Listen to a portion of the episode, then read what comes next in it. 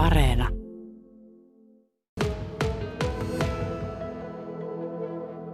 Me valittiin Katja Karhukorven kanssa ruskakuvauksesta puhumisen paikaksi Vetelin Karjalan koski. Täällä on maassa jo tippunut ruskeita ja keltaisia lehtiä, mutta on niitä toki vielä puissakin. Paikalla on nimittäin monenlaisia lehtipuita. Täällä on kiviä, täällä on kalliota, täällä on pieniä siltoja, täältä löytyy vettä, sekä sellaisia rauhallisempia vesialueita että sitten tätä virtaavaa koskea, jonka ääressä me nyt ollaan. Moni varmasti käy täällä kävelemässä. Tänne on tehty pari uutta kotaakin, ihan mukavia paikkoja kauniilla paikoilla. Ja toisilla on ne kamerat kaulassa, toisilla on se kännykkä taskussa. Miten sä sanoisit Katja, kun tässä nyt miettii, että ottaisi sellaista ihan perusmaisemakuvaa, niin mitä ottaisit huomioon? No ensimmäiseksi mä lähtisin miettimään, että kuvaan saatetaan haluta syvyyttä. Hakisin esimerkiksi etualalle tätä koivua, jossa kauniisti rusehtaa, kellertää lehdet. Sitten keskialalle saisi ihanasti tätä kuohuvaa koskea ja taka-alalle sitten näitä syksyvärisiä muita puita tuolta takaa. Ja tietysti se semmoinen sommittelu ja rajaus, että mitä siihen kuvaan halutaan. Jos sinne reunaan nyt jostain lähtee törröttämään joku yksinäinen oksa, mitä, mikä ei oikein hyvältä näytä, niin liikahat sen verran, että saat, saat sen rajattua pois ja sitten meillä on kaunis kuva. Katson tätä koskea, että sen kulkua tavallaan voisi myös se kameran kuva seurata. Kyllä. Niin silloin meidän pitäisi mennä tietysti ihan eri paikkaan. Me ollaan nyt just sellaisessa paikassa, no vähän kun siirrytään tänne päin, niin me saadaan tuolta kaukaa tuota koskea ja sitten lähempää tässä on tällainen mutka, niin semmoinen silmälle kulku. Kyllä, joo, ja kuvassa muutenkin yleensä mietitään sitä ihan niin kuin me luetaankin vasemmalta oikealle, niin liikekin tapahtuu yleensä vasemmalta oikealle. Että se on semmoinen luonnollinen, luonnollinen, että jos se koski virtaisikin toiseen suuntaan olisi otettu se kuva, niin sitten se vähän niin kuin tuli seinä vastaan. Eli tämä menee meidän kannalta juuri Joo, oikeaan kyllä. suuntaan. Liikettä haetaan yleensä sinne oikealle päin. Tuossa sä puhuitkin vähän niistä katseen hajottajista, että jos siinä on eessä jotain sellaista, joka vie huomiota pois, mutta miten sitten tuota, meillä on nyt pilvi, pilvinen päivä. Se valon suunta ei sanele kovin paljon, mutta jos nyt aurinko paistaisi jostain, niin Joo, pilvisenä päivänä on paljon mahdollisuuksia. Silloin se valo, valo on tasainen ja kaunis. Aurinkoisena päivänä sitä voi miettiä. Maisemakuvauksessa ja luontokuvauksessa auringonvalo antaa kivaa kontrastia ja sä voit kuvata ihan suoraan auringonvaloa kohtikin, jolloin sitten saadaan hieno linssiheijastus myös valokuvaan.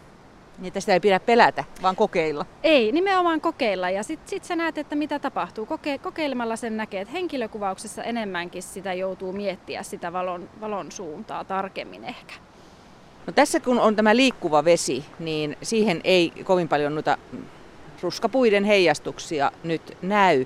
Mutta jos se olisi ihan rauhallinen, niin sitten varmaan kannattaisi niin katsoa sitä, sitä veden heijastusasiaakin. Kyllä, silloin saadaan nättejä heijastuksia ja silloin voisi ajatella ihan, että kyykistyskö vähän sinne tasolle, mitä tapahtuu, tai otetaanko me vähän sieltä ylempää, saadaan ehkä sellainen pitempi heijastus. Taas tullaan ehkä siihen, että kokeilemalla. Ei, ei pidä pelätä sitä kokeilemista ja tavallaan niitä sääntöjä ehkä vaan, vaan mennä, mennä mikä näyttää hyvältä. Sehän on tärkeää, että sitten, sitten voi mennä sinne matalalle. Eli nyt mä olen pukeutunut pitkään sadetakkiin, niin mullahan ei ole mitään ongelmaa. Joo, maasta voi löytää kaikenlaista mielenkiintoista ja silloin jos ajatellaan, että se kuvausväline on se kännykkä siellä taskussa, niin kännykästä myös löytyy semmoinen kuin makrokuvaus. Se on yleensä semmoinen kukka, kukkasymboli ja se soveltuu hyvin pienten yksityiskohtien kuvaamiseen. Karjalankoskella ollaan edelleen ja nyt me on Katja Karhukorven kanssa katsottu lähinnä jalkoihimme.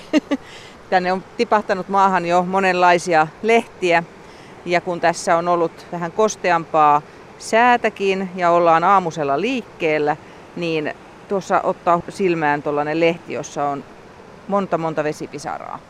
Ja se ruskan kuvaaminen voi keskittyä myös yksityiskohtiin. Kyllä, eli sinne jalkoihin kannattaa ehdottomasti kääntää välillä katse ja pitää se mielenkiinto, että mitä sieltä maasta tai jalkojen juuresta voisi löytää. Ja jos ajatellaan, että kuvausvälineenä on se kännykkä, sieltä löytyy makrokuvaustoiminto, jossa on yleensä semmoinen pieni kukkasymboli ja se soveltuu pienten, pienten yksityiskohtien kuvaamiseen. Tässä on esimerkiksi haavanlehtiä, keltaisia, ruskeita jossa on vesipisaroita tuossa pinnassa. Niistä saisi kauniita yksityiskohtakuvia. No mitäs muuta sellaista syksyyn liittyvää jotain makrokuvaukseen sopivaa aihetta sä näet tässä ympärillä? No sitten tietysti, jos nostaa katsetta vähän ylemmäksi, niin puurungoissa on kauniisti, tuolla on sammal nousee runkoa pitkin ja ihan, ihan sitä puurunkoa tai kaarnaa voi lähteä kuvaamaan kasvustoa maassa erilaista. Tässä nyt ei ole sieniä lähettyvillä, mutta sienet, kärpäsienet esimerkiksi on kauniita värikkäitä syksyisiä kuvattavia se tulee mieleen, että on aina kiva, että pystyy ottaa kuvia ihan matalaa, mutta sitten haluaisi välillä ottaa ihan korkea, korkeampaakin, että saisi vähän toisenlaisen kuvakulman, niin se selfie-keppi, se toimisi tässäkin.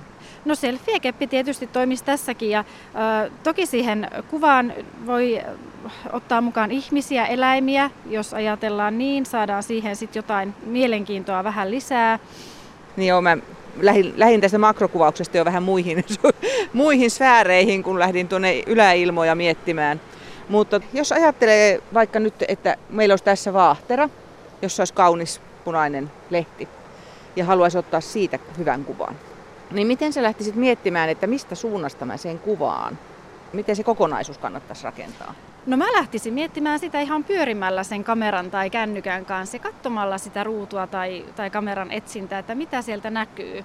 Kuvan voi ottaa ihan hyvin alaviistostakin, silloin saadaan vaahtera ehkä siihen niin kuin pääosaan. Se voi olla myös yksi osa, jolloin se on ehkä siinä sivussa ja muuta maisemaa sitten. Tai, tai sitten jos haluat sitä lähikuvaa edelleen, niin siitä yhdestä vaahteralehdestä ja siihen tarkentaa ja sitten jää taustaksi vähän ehkä epätarkempana sitten ne muut lehdet.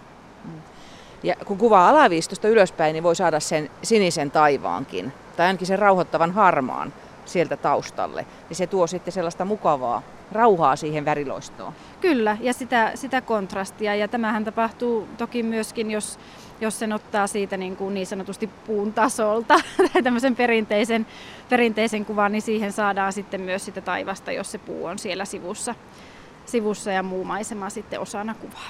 Koivun rungot erottuvat hyvin tähän syksyiseen aikaan tästä muusta väristä, niin eikö nekin ole aika kiva semmoinen niin tausta, jos, jos, jos siinä on jotain kivaa kuvattavaa etualalla. On kyllä, ja tässäkin, mitä ollaan katsottu koivuja, niin hienosti, hienosti nekin on tuota, keltaisia, keltaruskeita lehtiä, ja sitten siellä on se mustavalkoinen runko, niin, niin kaunis kuva tulee ihan koivumetsästä esimerkiksi. Tai sitten joku, joku katu tai kuja, mitä ympäröi koivut, niin, niin kaunilta näyttää. No tässä meillä on siinä mielessä hyvä paikka, että kun tuossa on tuota sinertävää harmaata vettä taustalla ja sitten on vielä kallioita, niin sieltä me saamme sellaista värisävyä esimerkiksi taustalle, jos kuvaisimme tässä nyt näitä kelta-oransseja lehtiä, niin siinä tulee heti näitä vastavärejä käytettyä. Kyllä, ja täällä on tosi paljon mahdollisuuksia. Meillä on tässä polkua ja meillä on tuota puustoa tuolla taustalla ja tätä vettä, että täällä on oikeastaan niin kuin lähes rajattomat mahdollisuudet erilaisia kuvia ottaa. Ja hyvä paikka lähteä myös harjoittelemaan, jos on luontokuvauksesta kiinnostunut. No se vaikuttaa oleellisesti. Jos nyt aurinko paistaisi, niin mitä kannattaisi ottaa huomioon silloin esimerkiksi tällaisessa makrokuvauksessa? No makrokuvauksessa sitä valon suuntaa kannattaa miettiä, mistä se tulee. Tuleeko se suoraan ylhäältä, silloin kontrasti on kova, mikä voi olla ihan toivottuakin siinä, tai tuleeko se vähän sivusta, tai tuleeko se sitten sieltä edestäpäin, jolloin voidaan saada taas sitä linssiheijastusta ehkäpä niin kuin makrokuvauksessa, jos ollaan toki siellä maan tasolla, niin silloin ehkä ei, mutta jos ajatellaan, että kuvataan niitä puussa olevia lehtiä, niin silloin saatetaan saada se linssiheijastus siihen lisäksi. Joskus olen ottanut sellaisen kuvan, että se kohde on ollut siinä ihan lähellä ja aurinko paistanut siihen, mutta tausta varjossa, jolloin se on melkein musta. Joo, sillä saadaan taas sitä kontrastia. Se on tehokeino, jota kannattaa myös kokeilla. Jos meillä nyt tässä olisikin sellainen hetki, että olisi oikein sumuista ja kaikki näyttäisi suurin piirtein vain harmaan eri sävyisiltä. Miten sellaiseen kuvaustilanteeseen kannattaa suhtautua? Mä pidän sitä erittäin hyvänä kuvaustilanteena. Mä hakisin siihen jonkun kohteen, mitä mä lähden kuvaamaan. Esimerkiksi se kauniin punainen vaahtera, se olisi ihan loistava. Tausta olisi äh, harmaa, jolloin se korostuisi, korostuisi hienosti. Ja semmoinen sumu ja usva, se antaa tosi hienoa tunnelmaa, ehkä vähän semmoista melankolistakin tunnelmaa syksyiselle kuvalle. Niin sellainen harmaa kuva ei tarvitse olla täynnä tavaraa, vaan siihen sopii hirveän hyvin, jos olet kuvannut yksinäisen ladon sumuisella pellolla ja kaikki on harmaata, niin se näyttää aika hienolta. Just näin. Puhutaan nyt vielä ihan sateesta. Että jos haluaa kuvata sadetta, niin mä oon ainakin huomannut, että jos tuntuu, että nyt tulee vettä hirveästi ja meet rappuselta ottamaan kuvaa ja katsot kuvaa, niin sataako tässä? No silloin puhutaan ehkä siitä sulin ajasta. Ja nykykännykkäkameroistakin löytyy näitä eri säätöjä. Se on sulin aika nimellä. Ja jos sulin aikaa pidennetään, silloin me saadaan siihen semmoista liikkeen tuntua siihen sateeseen, jolloin se ehkä paremmin näkyy, että siellä sataa. Jos sulin aika on lyhyt, silloin se pisara ikään kuin pysähtyy, joten sitä siitä kuvasta ei juurikaan sitten erota. Että semmoista sadetunnelmaa, jos haluaa, niin silloin pitkä sulin aika, mä sanoisin. No kesällä on ihanaa se, että heti sateen jälkeen voi paistaa aurinko ja silloin saa ihania kuvia, koska niitä vesitippoja tippuu räystäiltä ja niitä on puulehdille ja muuta. Onko tuollaisessa vesipisaran, vaikka nyt miten meillä oli tässä jaloissa tämä haavanlehti, jossa on vesipiskoja päällä, niin onko siinä jotain, miten sitä kannattaa kuvata? No jos ajatellaan semmoista räystäältä tippuvaa vesipisaraa, niin silloin me haluttaisiin pysäyttää se liike, että me nähdään silloin on taas se äh, lyhyt suljin aika. Äh, Mutta sitten taas tämmöisessä makrokuvauksessa, jos me halutaan tuosta lehden päältä kuvata noita vesipisaroita, niin silloin juurikaan ei. Et silloin ennemminkin se, se kontrasti sitten, sitten haetaan ja sitähän jälkikäsittelyssäkin voi pikkusen vielä korostaa.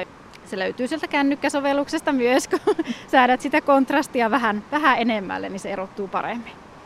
Tuossa saa mennä aika matalalle ja aika hyvä makrokuvaus pitää olla, että noin pienet piskotkin tuosta saa. Kyllä, mutta luulisin, että lähes joka kännykkäkamera tähän, tähänkin kyllä pystyy. Me mennään sinne lähelle. No, mä kaivan kohta sen laukusta ja kokeilen. kyllä.